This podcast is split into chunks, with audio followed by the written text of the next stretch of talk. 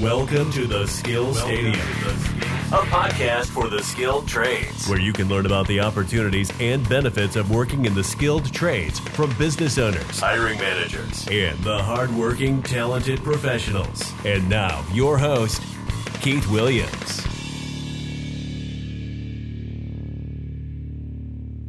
Keith Williams here with the Skill Stadium podcast, and I'm excited this evening to have Tori Rodriguez. Tori is a project manager and team lead for a construction company. And she grew up in Ballston Spa, New York, where she studied at the Fashion Institute of Technology.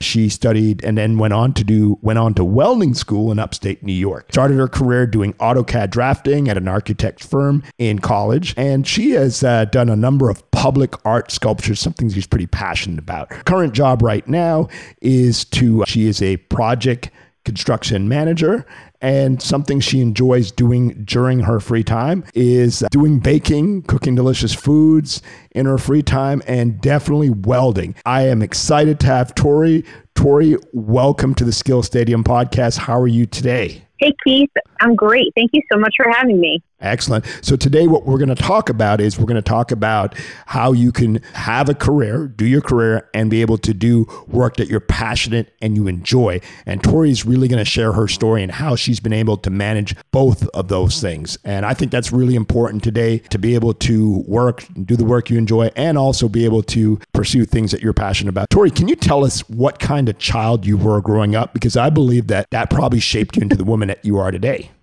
Yeah, uh, let's see. Kid, I was definitely a curious child. Never ending questions from my parents and friends and the adults around me. It was always hardworking, always wanted to be, you know, the best in my class, didn't like getting answers wrong. And I've always been very creative. So I remember probably in kindergarten or first grade, I brought home a project that we had done on a computer to my parents and I basically designed this thing that was like an army tank that also had helicopter propellers, but it could also go underwater with a snorkel. Cool. And while we can all say like this is very unrealistic, uh, my parents were pretty amazed that their six year old kid came up with uh, something to that scale of creativity. That's amazing. Did you were you somebody who watched a lot of TV, or were you out playing with other kids? Because that that that's pretty no, remarkable. I didn't watch a lot of TV. I had I had some cool friends who I grew up with that I'm still friends with, and we were always just playing with, you know, our parents. I grew up in an era before smartphones and tablets. Sure. So if our parents got a new refrigerator and said, "Hey, go play with the box," you know, we would cut up the box and make all sorts of things out of this a cardboard box. We were never short on creativity. Whatever they threw at us or kept, us occupied, we, we managed I, very well without television. Yeah, no, I can relate. I grew up in the uh, as a kid in the late seventies and early 80s and we were out playing with our friends and and we didn't come home till till the lights the night lights came on and we figured out ways to be creative and so you grew up same type of environment from what you're describing so tell us for people who are not familiar what does a project manager in construction do can you explain the job please sure um, so I personally work for a subcontractor um, in suspended scaffolding and rigging, material handling. And our primary projects are all down in New York City construction. So what we do, and I think a lot of project managers can attest to this, is that you know you're managing a course of construction. You are dealing with a client or a general contractor or somebody else on the job for concept, schedule, and then you're overseeing the entire project from start to finish. Sometimes that includes design work. Sometimes it includes more budgeting. Other times it's, it's just straight coordination. So the one thing that I do like about my job is that I do a lot of critical thinking, so a lot of creativity, but on a much more technical level than my art. There's a lot of multitasking.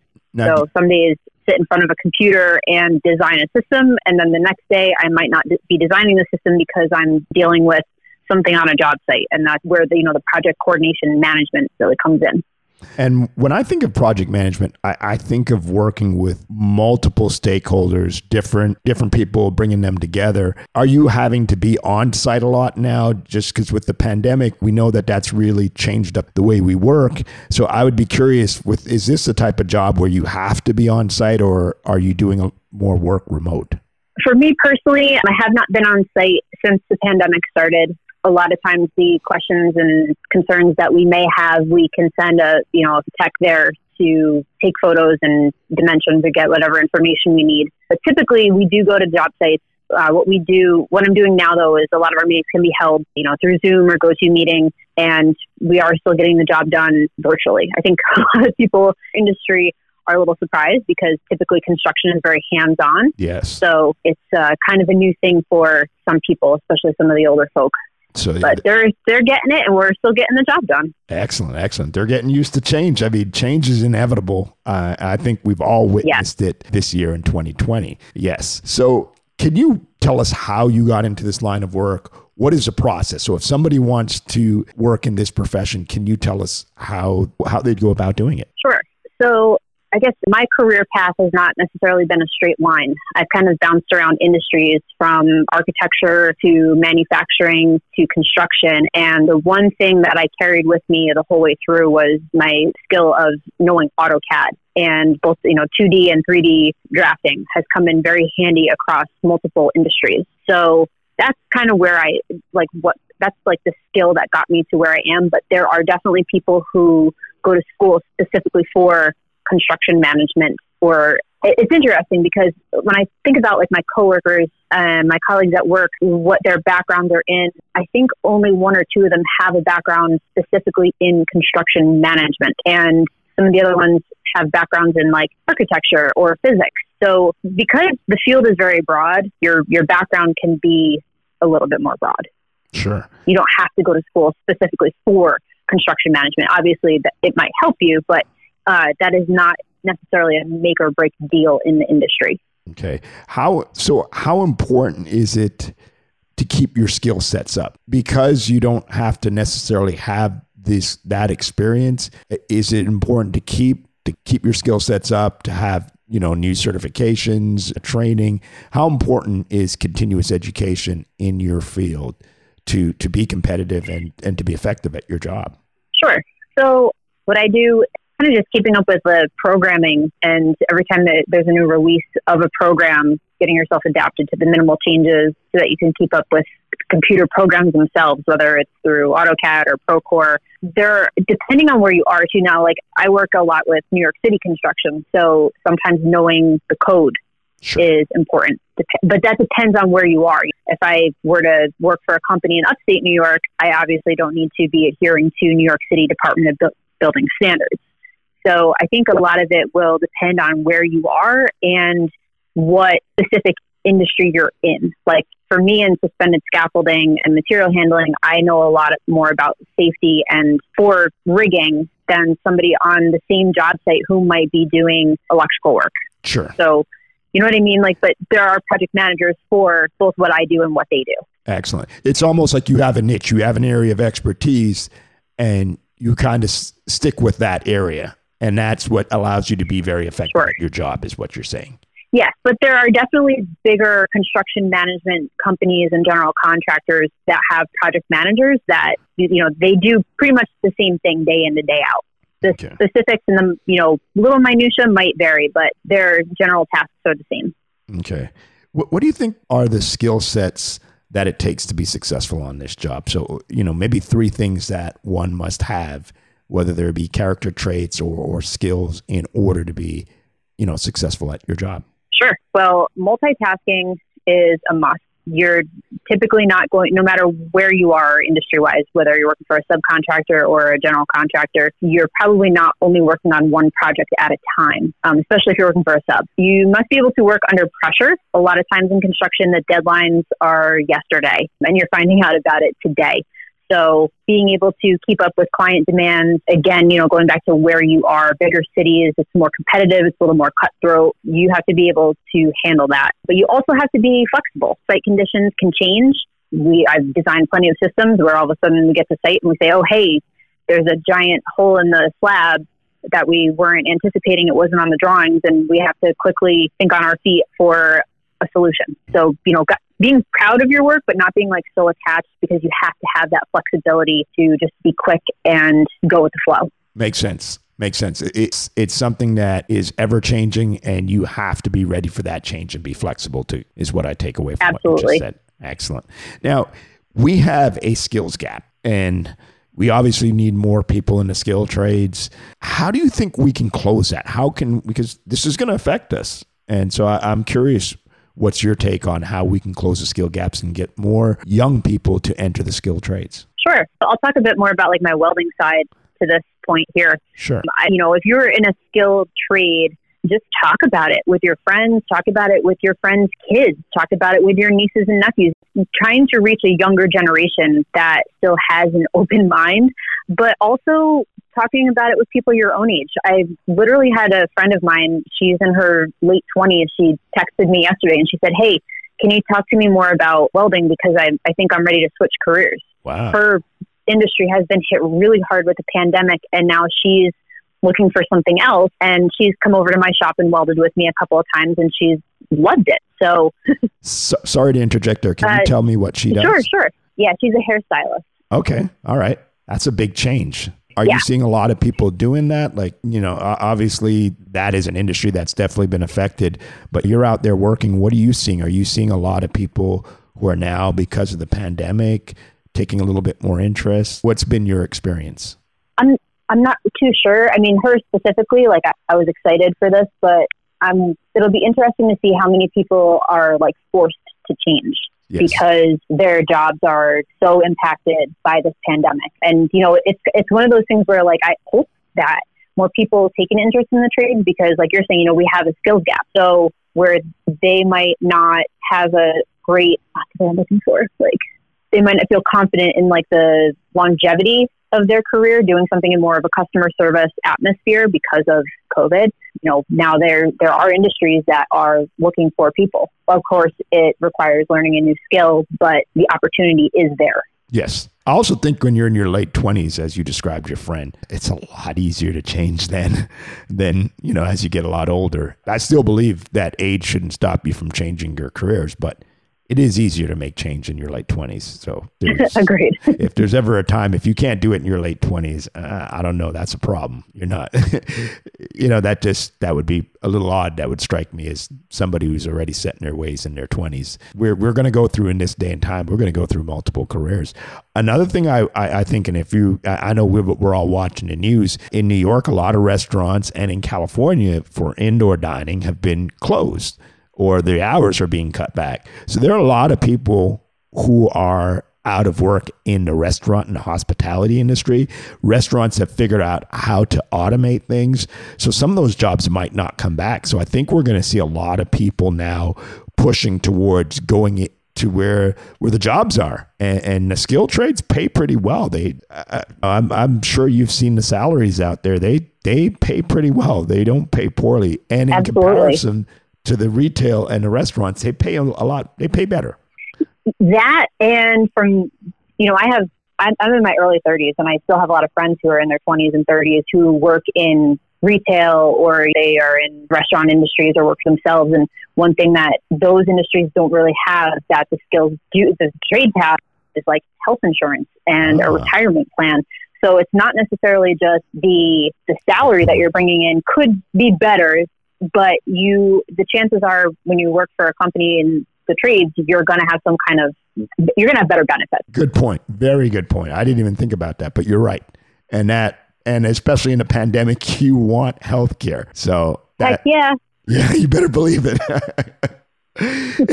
we were uh, talking about welding. Uh, can you share with us? You you obviously is something you enjoy doing. Can you share why you do it, what you like about it? Sure. So the first time I ever welded, uh, well, first of all, I grew up around a couple of welders and mechanics. My dad and my uncles or my older cousins were always very handy and working on stuff, and I was always like the annoying little cousin who was wanting to know what was happening and thought, "Wow, that's cool! They're playing with fire." So when I was in tenth grade in high school, I took metal shop. I took all the shop classes in cool. construction management, so it's really no surprise where I am right now. But I absolutely fell in love with welding when I learned how to do it. And although I didn't pursue it right away, about eight years ago, I was designing this giant clock. Mm-hmm. And it was made out of steel, and I had a really hard time putting it together. And I thought, well, maybe I should outsource the welding. And I thought, what is wrong with me? I'm going to do it myself for a couple of reasons. One, I liked doing it in, in high school.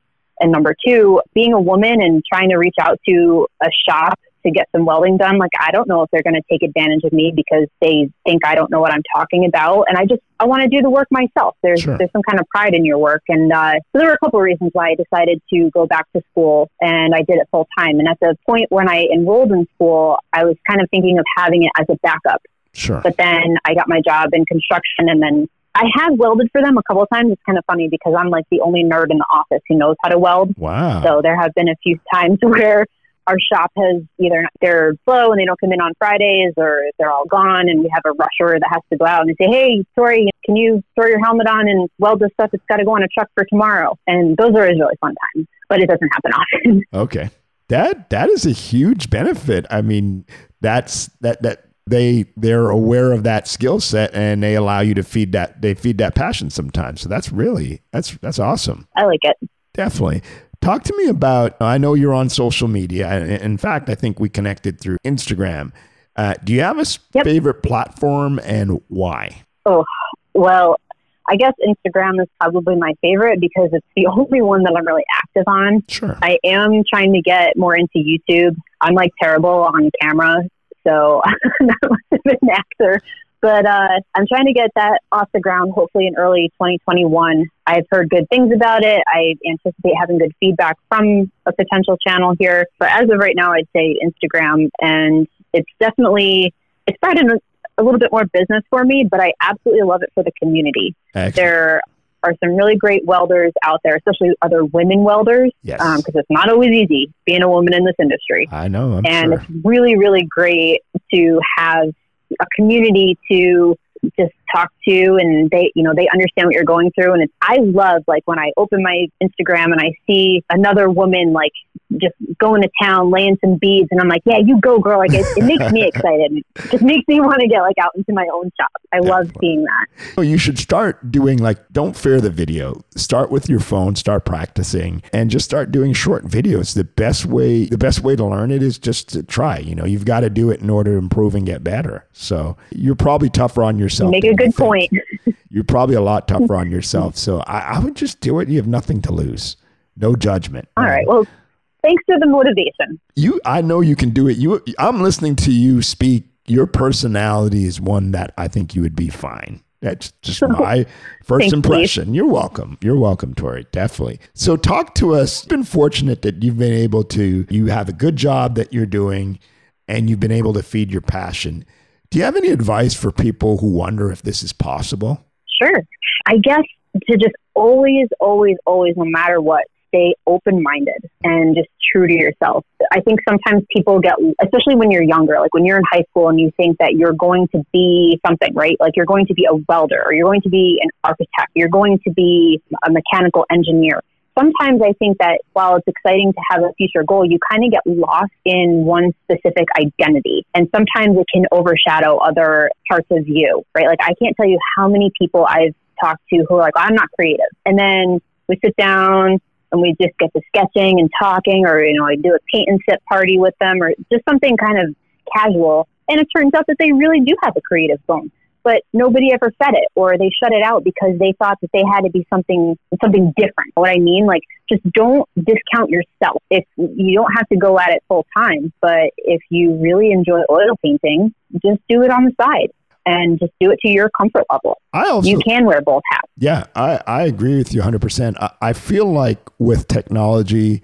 we are now able, we have more flexibility in life. The traditional go into an office nine to five is starting to fade away, even more so with the pandemic, which frees up people to be able to explore different things that they're interested in. And it enables them to, I guess you could say, moonlight. And I, I just really yeah. wanted to emphasize this because, like I said, I see you doing this. I've seen your work on on Instagram. I saw that you you created this owl for a it was for an elementary school, I believe, and yep. that was awesome. I, and this is something you're able you. to do and still have a job. So I just wanted to let people know. I just really wanted to emphasize what's possible. That, you know, if you can do it, and I'm sure there are plenty of other people who are doing this, then it's possible. And, you know, I think at the end of the day, you're probably a lot happier being able to do both being able to have a good job and do something you're passionate about and you enjoy. Absolutely. So absolutely. It's not every day is easy for any job, but sometimes in construction, it really it really wears on you. Like I said earlier, it's a, it can it can be a very cutthroat industry sometimes. And at the end of the day, it's really nice to come home, take the heels off, take the blazer off, put my welding hood on, put my work boots on, and just come out to the garage and blow off some steam, but also make something beautiful. Yeah, and and it's a good way to relieve stress and, and like I said, to do something something you really enjoy. Talk to me about the lessons you've learned working as a construction project manager and what what can you share with others who are considering this profession? Sure. So something that I've learned as a construction PM is I guess you are your always your number one advocate. There have been times where things have been a little frustrating or there's a, an opening for a promotion and you just you have to you have to be self motivated and you have to advocate for yourself and put yourself out there. And I've watched people who don't do it and how they are kind of stuck. Mm-hmm. And like you know, I've said it. It's uh, it's competitive. Definitely. So you have to be competitive, and you have you know. So put yourself first. Be your own advocate. If you want that promotion, go in and talk to your boss about what the details are. Talk to them about how you think you know what you think you can bring to the company by filling that role have to go in there and be cocky about it, but definitely stand up straight and go in there and make your case. Definitely. No, that makes sense. That's great. And then on another level, my husband and I have, we bought this like fixer upper house. It was built in 1840. Nice. And house renovations are like never easy. So now I've like adapted our course of construction work to home and it has made the project so much smoother and we don't want to kill each other anymore. That's true. So you so you are now managing that project. Yep. Your skill set now yep. is is paying off in your personal life and you guys are probably yeah. getting along a heck of a lot better during this project because I can tell you I, have had house renovations and it is very stressful. yes, it is. So, and just like any construction project, that it's never on schedule. You it's it. never on budget. Yes. so to take those kind of things into consideration,